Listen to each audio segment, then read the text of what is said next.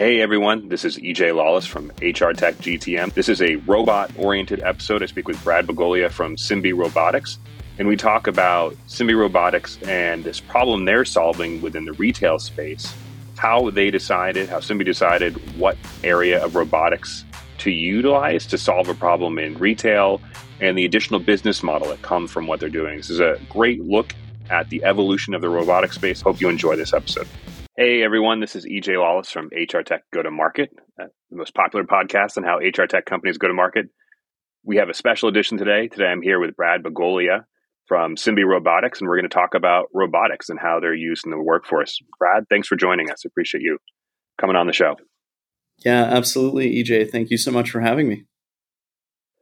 Brad, I'd love to hear from your version. Like, what is Simbe Robotics? What is Tally? What are you working on? What are you doing? Yeah, absolutely. At Simbe, we're really focused on digitizing the world of physical retail. So we build a fully autonomous mobile robot platform that essentially takes automated inventory in physical retail stores and warehouses. And specifically, we're helping these stakeholders ensure, you know, product is stocked, it's in the right place, it has the right price. And if we think about it from a big picture perspective, you know, all of us depend on the retail industry and your neighborhood grocery stores for everyday essentials like healthcare and beauty products, food. These stores have not changed a lot really since the cash register or the barcode. So we're really about bringing greater visibility into the products into these environments.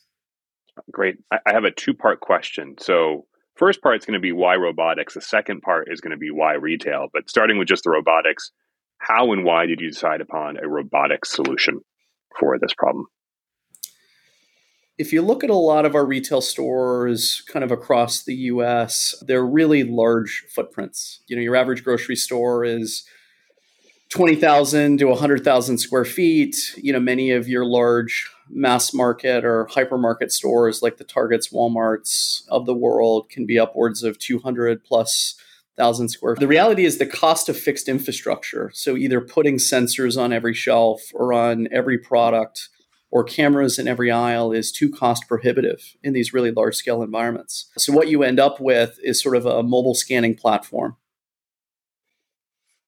Interesting. Okay. So you were sort of thinking about these large retail stores that probably primarily exist in the US. I'm sure they exist in Europe to some extent, primarily in the suburbs. I think Costco's, Target, Walmart's, as you said and the problem of how do stores identify what is in stock and what is not. And you're like the fixed infrastructure cost of putting in place sensors is too high for that to be the right option. Is that sort of a correct summarization?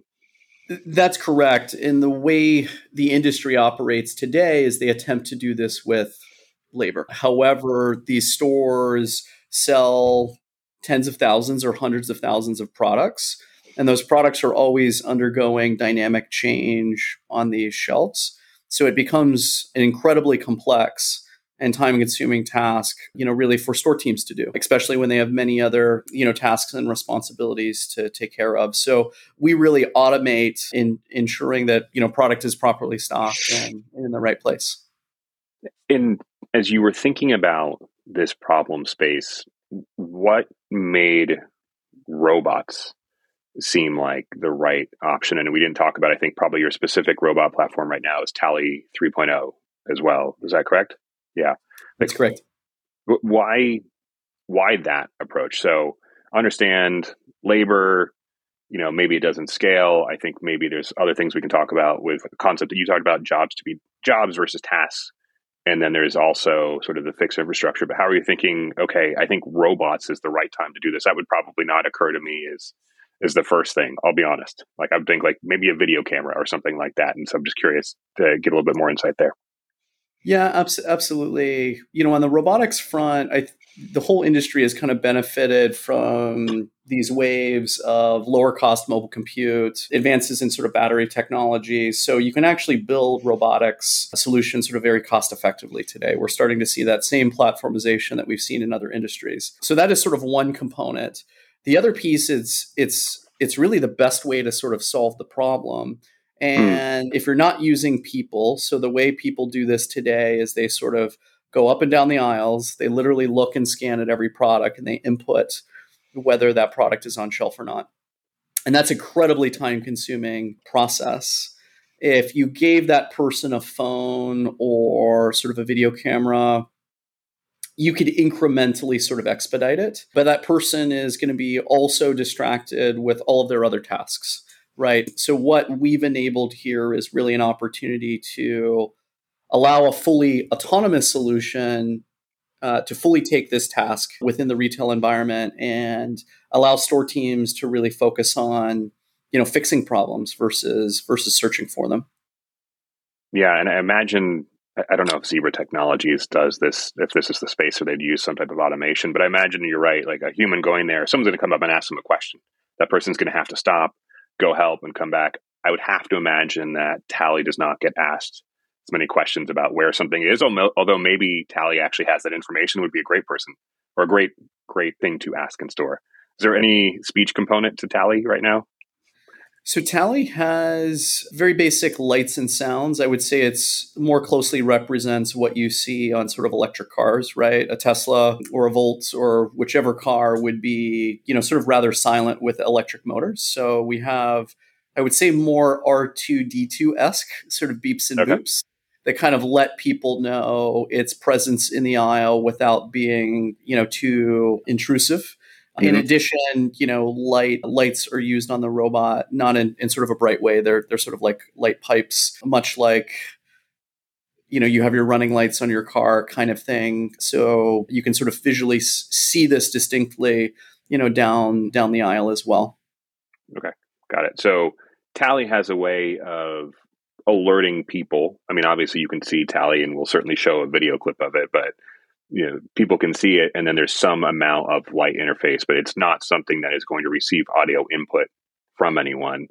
It's pre-programmed, or not pre-programmed, but it's programmed to sort of scan and go about its tasks. I'm curious, how did you go about selling this into larger stores? I mean, I have to imagine, at least initially, because you've been working on this a few years, there had been some hesitancy. I think there was this narrative that robots are going to take people's jobs. I think that's shifting to robots are going to complement people's jobs. And I'm just, what was that like and how has it shifted and how did you go about that in the early days? Yes, we went through from a uh, messaging I, positioning. Sorry. Yeah, I, I, would say we went through maybe two interesting junctures in the early days. There was the first of which at the end of the day, most retailers on the planet are really merchants, right? They're really about what they sell, what their stores look like. That's really how they differentiate themselves. In the modern world of retail, IT is now becoming this area that sort of crosses the entire spectrum of both sort of the retailer's experience and customer experience. So we're seeing retailers open their eyes to more technology. When we first started, you know, 5 or 6 years back talking to retailers, there was this real question of like, is this a science experiment? Mm-hmm. And what we very quickly proved to retailers is actually it's not. And this technology is actually ready for prime time and can scale pretty rapidly. So I would say that was really the, the, the first piece. The second, and both of these were hurdles that were very, we were able to very quickly overcome, is we all know what most people know about robotics is kind of what they see in the movies, right? Or yeah. you have a very simple robotic vacuum cleaner at home. But as a company, we've had this very fortunate opportunity to actually bring robotics to environments that people frequent every week, which is like your neighborhood grocery store or your mm-hmm. drugstore or your hardware store. And through that experience, we garnered a lot of interesting insights. So, very quickly, once people understood what the robot was doing, they actually recognized it was more of a power tool, right? Mm. Much like a power tool allows a carpenter to work faster, this tool actually works in conjunction with the store teams to help get product back on the shelf faster, ensure the prices are right, know where everything is in the store. It's not actually taking anyone's job, it's actually allowing the store to operate better. And as people began to sort of understand that that's really the solution and how it works, that's when when we you know really started to receive a lot of deep interest. Interesting. And when you're going out and you're talking to companies, you know, a lot of the companies that I talk to on this podcast are more going out to HR professionals. you go into HR and you're like, hey, this is going to help people do their job better. It's power tool. Or you go into operations and you're like, hey, you're going to help the store run better, or is it sort of both, just depending? Yeah, so when we look at our traditional sales process today, it's traditionally operations leadership coupled with technology or data leadership in the business mm. are the project sponsors in many accounts. It's both in in some accounts it's one or the other. But that's really the the partnership that has to come to fruition right? The head of operations is going to use this technology to fundamentally change the way they manage their stores and their store teams. But to be able to execute on that, they need, you know, some lightweight support and lift from the IT technology teams to, you know, assist with the rollout of the solution. Hmm. Interesting. And what type of onboarding does this look like? Do you have a meet and greet between the store personnel and Tally when sort of Tally is going to be first introduce. I imagine it's like a new team member in some ways. You probably have to have an orientation, get to know mm-hmm. Tally. Mm-hmm. Is that right? Absolutely. And this is a piece we very much emphasize with our client base. And, you know, most retailers are really good at communicating both to their customers and store teams. So it's easy for us to slot in within their kind of existing communication frameworks. But in the early launch, let's say we're you know beginning to trial this technology with a large retailer. Typically we go into sort of 10 to 20 stores to sort of start out. There would be very much high touch communication to that initial sort of store launch group where representatives both from Simbe as, as well as senior leadership for the retailer would come out meet with the store teams allow them to see the technology in action see how it works answer any questions they have you know, put up FAQs, and we've seen that that sort of works incredibly well. In addition, you know, the majority of our retail partners have also announced the embrace of this technology publicly. And the great benefit of that is as customers are sort of coming into the store or partners, mm. let's say, you know, Pepsi Co or Frito Lay, whoever's mm. delivering product directly to the store coming in, they also know what this is is in the store environment before they actually come in. So we often partner with we've done a lot of work, for example, with regional grocery chains that are quite large, spanning a number of states. We'll often partner up with, you know, the local newspapers within all the regions and, you know, do a press announcement. They'll also most retailers have customers' email addresses and sort of a loyalty application. Mm. Uh, so we'll disseminate this type of information to them as well. But the communication piece is is is really critical. I feel like that's something that would not be intuitive. Even as I think about it as a marketer, everything you're saying makes sense. You want the customers to be prepared, you want the vendors to be prepared. So that sort of large scale push makes a lot of sense.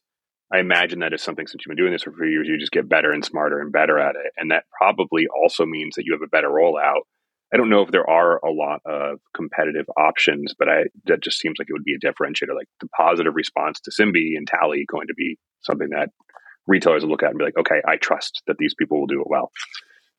Uh, absolutely. And I, I think it's not only sort of the physical communication, but there's a component of like the product itself and the user experience, right? Nobody wants to see a big, scary, very industrial sort of robot yeah. in these stores. So we've spent a lot of time on the industrial design of the product, you know, much more so that you would see with more consumer like products, even though we, we operate more of sort of an enterprise or industrial solution. So those pieces are really important as well. How it behaves in the aisle. If it comes into an aisle that's congested, it skips it. Um, if it sees a, pro- uh, a shopper is picking a product off the shelf 10 feet down an aisle, it will sort of loiter for a while to see what that customer does. And if the customer mm. moves, it will keep scanning. If not, it will sort of go around. So I think, though, the user experience component of both industrial design as well as what, what we call in the world of robotics sort of robot behaviors is. Mm-hmm. You know, incredibly important for the acceptance of uh, this technology as well. So, so, there's a lot of thought that goes into yes. this. It sounds like, yeah. And I was thinking about the the smile on Tally. It's pretty friendly and approachable, and obviously the graphics and the representation to show a video doesn't look very advanced, but I'm sure it avoids uncanny valley as well, which can be yes. so off putting. And so, Ex- exactly, exactly. You know, I, I, think one of the things that's maybe less apparent to people like me that are outside is the evolution of business models. I think when people think about buying robots, it's like you spend a lot of money and then you expense it over a long period of time. But there's been obviously this evolution to robots as a service. Would love to hear your experience, sort of like the RaaS model, how that works, and I think how that works from a customer perspective, but how that works internally to you. Like, do you have to do anything different to support a RaaS model versus sort of just selling the robots directly? Yes. So business model wise, we had always wanted to, you know, really offer sort of solution as a service, you know, shelf intelligence as a service. So what, you know, people as, as you described in the robotics space are really describing as, as sort of robotics as a service. So selfishly as a company, you know, businesses and investors love this model because you you end up with this sort of long-term, almost like a structured annuity in your in your business. Mm. You're you're you're not just getting sort of a lumpy revenue stream of hardware. You can actually get greater gross margins over time, predictability in revenue streams, clear paths to upsell. There's a lot of direct benefits to the company. When you look at the customer side, there are incredible benefits as well.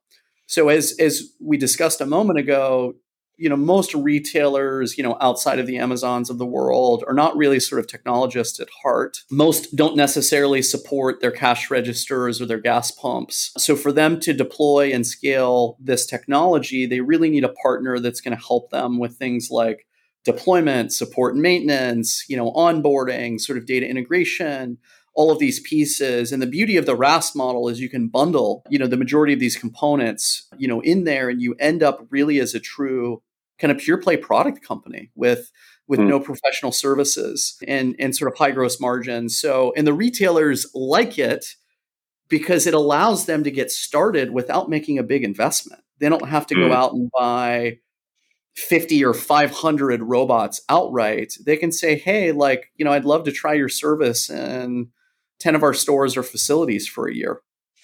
And mm. that's vastly cheaper uh, when you look at sort of the total cost of ownership for them in operating in, in this type of a model.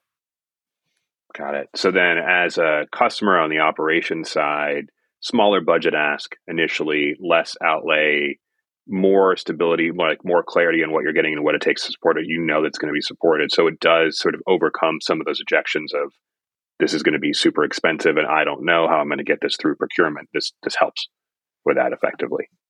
Absolutely. And it also gives them the benefit of, quite frankly, having SLAs. Is if they are sort of owning and operating this technology, like, you know, they have to hold their own technology, you know, operations and, you know, service teams accountable whether if it's us managing it, you know, we will sign up for, you know, hardware reliability or robot uptime, you know, the quality mm. of the data, the timeliness of the data, uh, or accuracy of the data, all of those pieces. So it becomes a really great win-win. The other piece that's really valuable in this type of business model is retailers often benefit or our customers benefit from us working with other customers, right?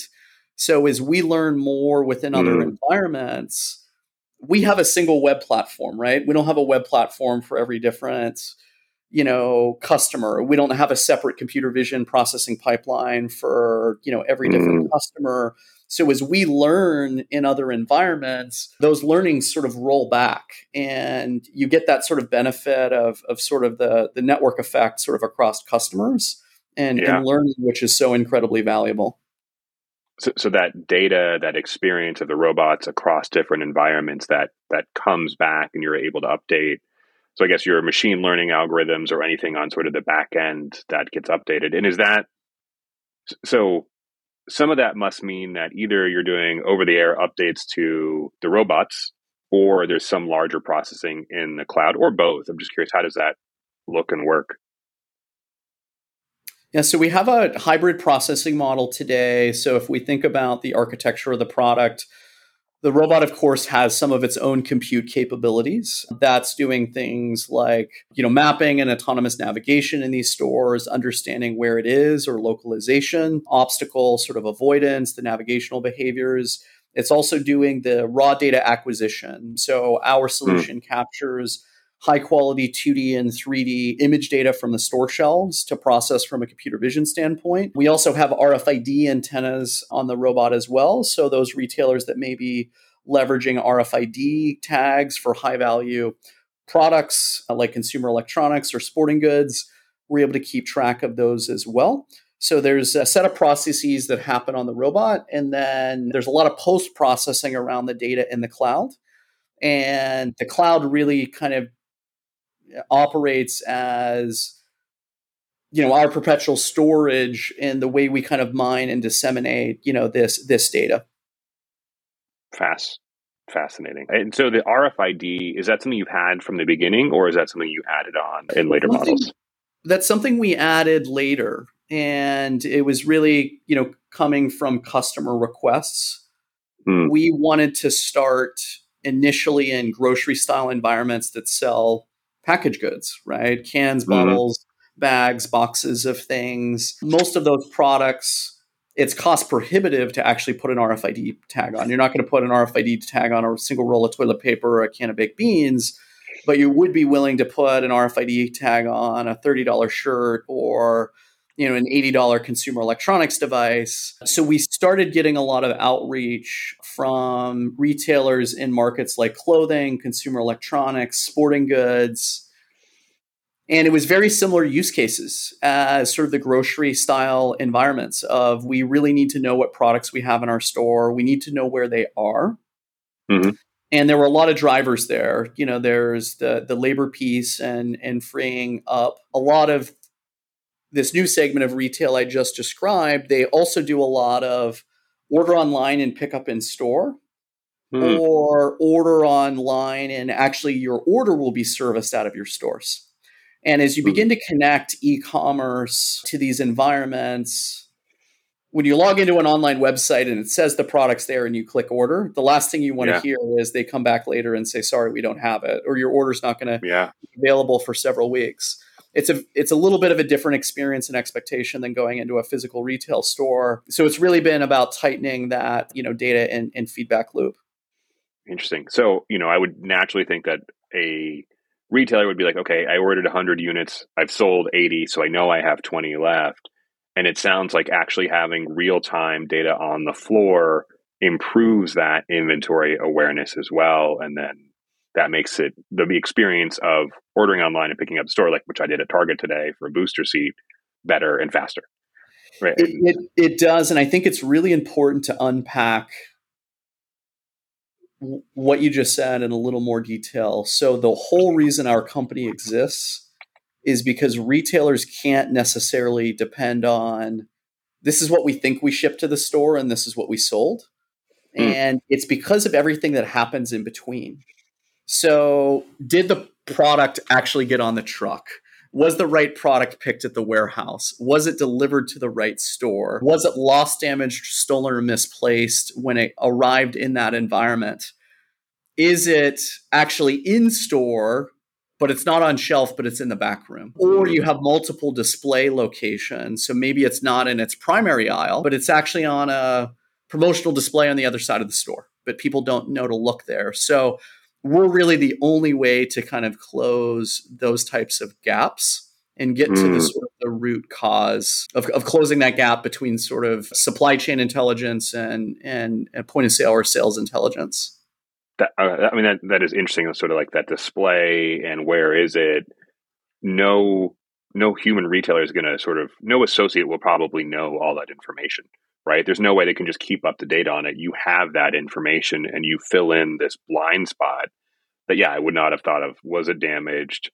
Is it somewhere that just is not expected? And so you just have Tally go around and make sure it's sort of like everything is categorized and identified in different spots. It's pretty neat. Absolutely. And it, it continues to build, you know, the benefits are not just for the retailer, right, there's so many other folks that operate in this space, whether it's the largest CPG brands in the world, the Unilevers and Procter and Gambles. They want to know if their products are properly stocked. Instacart or DoorDash wants to know what's on these store shelves so they can hmm. optimally mm. route, you know, their shoppers to the right stores and have the least cost pick path. Like it's yeah. a missed opportunity if you don't know a product's not on shelf until someone actually goes to try to pick it, right? You want to know that before. So that's why this data can be sort of so transformative, you know, really to this the whole value chain across retail. Yeah, absolutely. I mean, I think the experience of ordering something on DoorDash for groceries and be like, okay, we're out and we gave you something you didn't want at all. It's a poor experience. I guess thinking about this as we talk about, you know, both Amazon because they own Whole Foods and DoorDash because they had, was it Chowbotics? They're doing their own robotics. Like, where do you sort of see this? Like, what do you think you understood about this space that is causing someone like Amazon or DoorDash to just miss it? Does that make sense as a question? It it does, and to be honest, they haven't missed it. It's just okay. a problem that they, in their growth mindset or where they're focused today, they've historically swept under the rug. Mm. And I think what we're continuing to see is this is just such an exposing problem, right? On the e-com world, whether it's Instacart or DoorDash, we see it all the time. Customer submits an order with just 12 items. Like mm-hmm. 40 or 50% of them are substituted and 10% mm hmm are product not found. And what we often find is the vast majority of all those situations are controllable through, you know, our data. So it really becomes about to, to unlock all of this value, you know, this technology really just needs to be more ubiquitous. Mm. And so when you talk about sort of organizations like those, we are well known quantities. Mm-hmm. And mm. it's really about getting to greater scale in the environments that they're in so they can take advantage of this data holistically. Interesting. And the same would be true, I would say, with the Googles of the world, right? If you know google is all about organizing the world's information you know their largest dollars come from advertising so mm-hmm. much of their work today is getting into hyper local advertising and helping mm-hmm. people get there through wayfinding. It's a terrible experience to get an ad for a product that you want to go pick up in a local store to actually get there and you either not be able to find it yeah. um, or it, it not be on shelf. Yeah, absolutely. So, how do you think about scaling in this situation? You know, I, I don't know if it's cultural acceptance as an issue to scaling. I don't know if it's manufacturing as anything that's holding back scaling. I'm not saying that you have any, I have no insight into that. I'm just curious, like, what do you think about your path forward to the scale that you're talking about? To sort of like real time knowledge of everything going on at a local level. Yeah, so our go go to market strategy has really been about individually partnering with these retailers. Now, of course, if we had a several billion dollar balance sheet, I think we would just finance putting this technology out in, in all of these stores right? It would hmm. be a very different strategy. But as a startup that's you know building its way through you know extreme growth and, and getting to getting towards profitability, you know we can't necessarily go into every store today and, and we have to be a little more selective about the the partners we pursue. So that's really been the the strategy. You know, if you look at just the top 250 retailers across the US, you know, you're talking about a quarter million physical stores. Like there's a lot of stores out there. And we can build a public scale company after after off of just really servicing a small fraction of them. Hmm. And that's what's so exciting about this business is we believe that there this is a 100 billion dollar data set when you look at the world's largest retailers and brand. And so that's really our go to market strategy for now is, you know, we partner with the retailers, we take this to scale within their environment, we work with them closely to fully optimize this data within all of their core business processes. So that's workforce mm-hmm. management, restocking, tasking, accountability. That's supply chain or reordering that's are they properly executing prices or displays you know at the store level in the right way and as we start to get to scale there we actually partner with the retailer to sell this data back into the market so hmm. You know the unilevers and procters and gambles and pepsis of the world send secret shoppers into these stores or their own associates all hmm. the time to look at how their product is represented on shelf. So that's a segment we're disrupting well. And, and folks like the Nielsen's and IRIs of the world and many other companies, secret shopper sort of companies operate in, in that space also. Man, peeling back layers, I just kind of missed on that. And I think so as, as someone from the marketing world, like the Nielsen piece, like that's really interesting. Are you capturing video and like sharing? So it's like this is what your display looks like. We know where it is in the store, and this is what it looks like, and you're sending it back. Is that so? So we are. We're also answering such a fundamental but important question for them.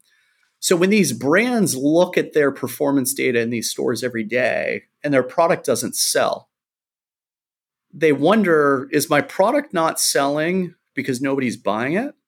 Or is my mm. product not selling because it's actually not on shelf? Mm. And we're the only folks on the planet that can actually answer that question. Yeah. Yeah. Because there's that sort of confounding variable, like what is going on, and you don't necessarily have access to that data. Imagine that you would send a secret shopper, you take it as like a sample, and then you would try to extrapolate from that sample, and now you actually have the set of information. But what we have learned is every store is different. You know, we go into yeah. these retailers and we'll stand up stores that are, you know, a mile or two apart from each other and mm. sort of similar regions, similar workforce pools, similar social economic status. But you have one store that has 15% of their products out of stock, and you have one that has 4%. And when you start mm-hmm. to dive into this data, you start to see, well, these stores are operated very differently. You mm-hmm. often have a store that's sort of very well managed compared to the others. But it's hard to know that if you're just looking at sales data, right? So we we really kind of close that critical data gap there in a continuous way uh, versus someone going out once a month, once a quarter, once a year and taking a sample from one store, a small number of stores, we are, you know, fully instrumenting these stores perpetually. Yeah, and I guess like you give more data points. So whoever is doing the regression modeling, media mix modeling on the CPG side is like, okay, I now have 10 extra data points I didn't even think about before, can model those and see what is relevant. And then just and then you also then sort of like have a scorecard capability, right? So you're like, this is a well-run store, this is what this looks like, this is something that needs to improve. And that's a marketer that's super fascinating. Yes. Uh, yeah, absolutely didn't think about it. You know, you're in San switching gears a little bit, but you're in San Francisco, you're building a robotics company. There's a lot of talk about future of work being remote or hybrid. How do you think about that for robotics? Because I imagine you have to build in person, but I'm just curious. I don't, how does that look? Yeah, so as a company, we definitely view ourselves as as kind of a, a, data and technology company. But as as you well understand, we're full stack, and we build our own hardware. You know, we're manufacturing this at scale, not in house, but with a global contract manufacturing partner. So we need physical presence, you know, in office. And what we have found that works very well for our team is really a hybrid based approach and a, a flexible model that you know varies across the teams. So our, you know, our sales and customer success teams are spending a lot of time in the field anyway. So, you know, often for us, most of those folks are remote unless they're representing sort of West Coast or Northern California. You know, on the software side, those folks that are furthest away from the bare metal are often sort of remote, you know, cloud or web. Those mm-hmm. folks that are doing robot software or firmware, you know, come in, you know, a bit more frequently. When we look at our teams like hardware engineering, electrical engineering, manufacturing, supply chain. You know, those teams are almost in our office. So, really, as much as they need. And, you know, this strategy has really sort of worked, you know, for us. And, you know, I still find myself and I really enjoy it, you know, coming in a number of days a week and still getting that FaceTime with everyone. And mm-hmm. then those software folks that are, let's say, going to take more of a remote role perpetually, you know, we do our best to kind of encourage regular sort of in-person meetings, whether that's all hands or get the whole team out, you know, sort of quarterly. Mm-hmm. That's that's really been the strategy. Yeah, that that makes sense. So different parts of the business, like if you need to be close, you're close. If you can be remote, you're sort of more remote and it's really whatever works and makes sense for for you. Yeah, that makes sense. What is one of the hardest problems that you're trying to solve right now?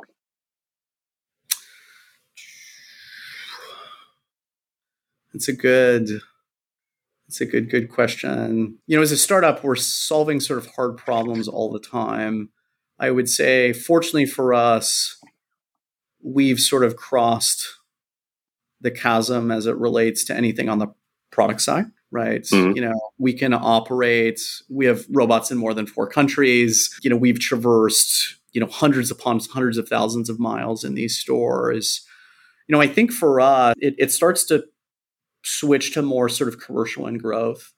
We have so many opportunities in front of us with global retailer interest from all across the world you know partner interest from these folks throughout the value chain you know whether they're brands retail mm-hmm. services companies people doing online grocery entities i think as a startup one of the hardest problems is is really the qualification process of where do you put your bets because yeah. we can unlock so much value in all of these different areas and a lot of it comes down to us just being really rigorous on how we assess each of these opportunities and really the cultural fit of the partner.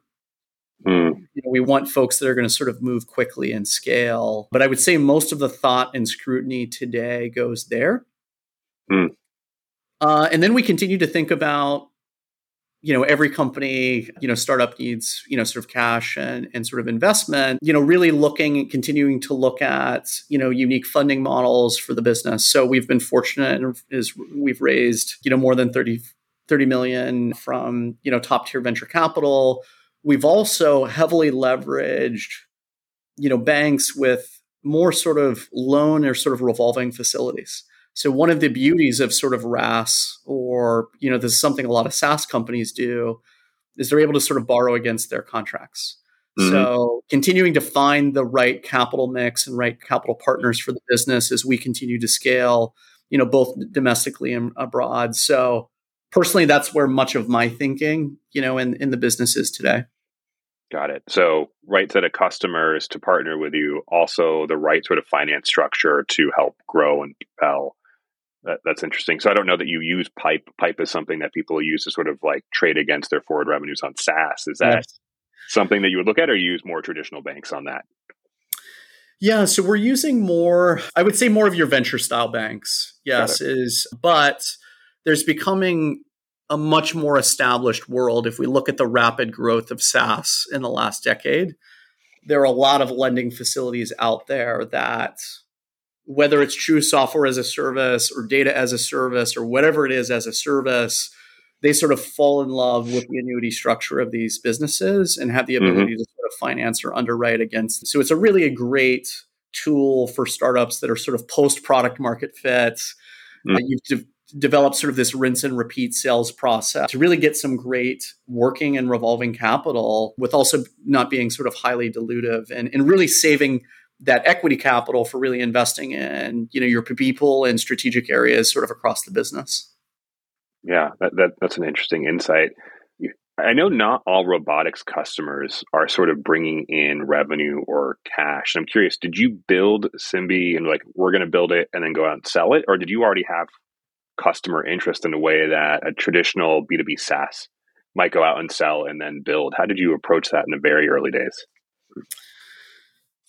In the early early days and, you mentioned this a little earlier ej but we didn't have necessarily a ton of deep relationships with with big retailers because we are still operating in stealth mode so mm. we started developing a few organic one-on-one relationships a lot for sort of requirement gathering and mm. really starting to frame the product from a product requirements and market requirements perspective that was super helpful and I think we found retailers that were willing to invest in us. We were really willing to invest in them and sort of mutually learn. Once we got enough market intelligence, we really went heads down and built the first generation of the product.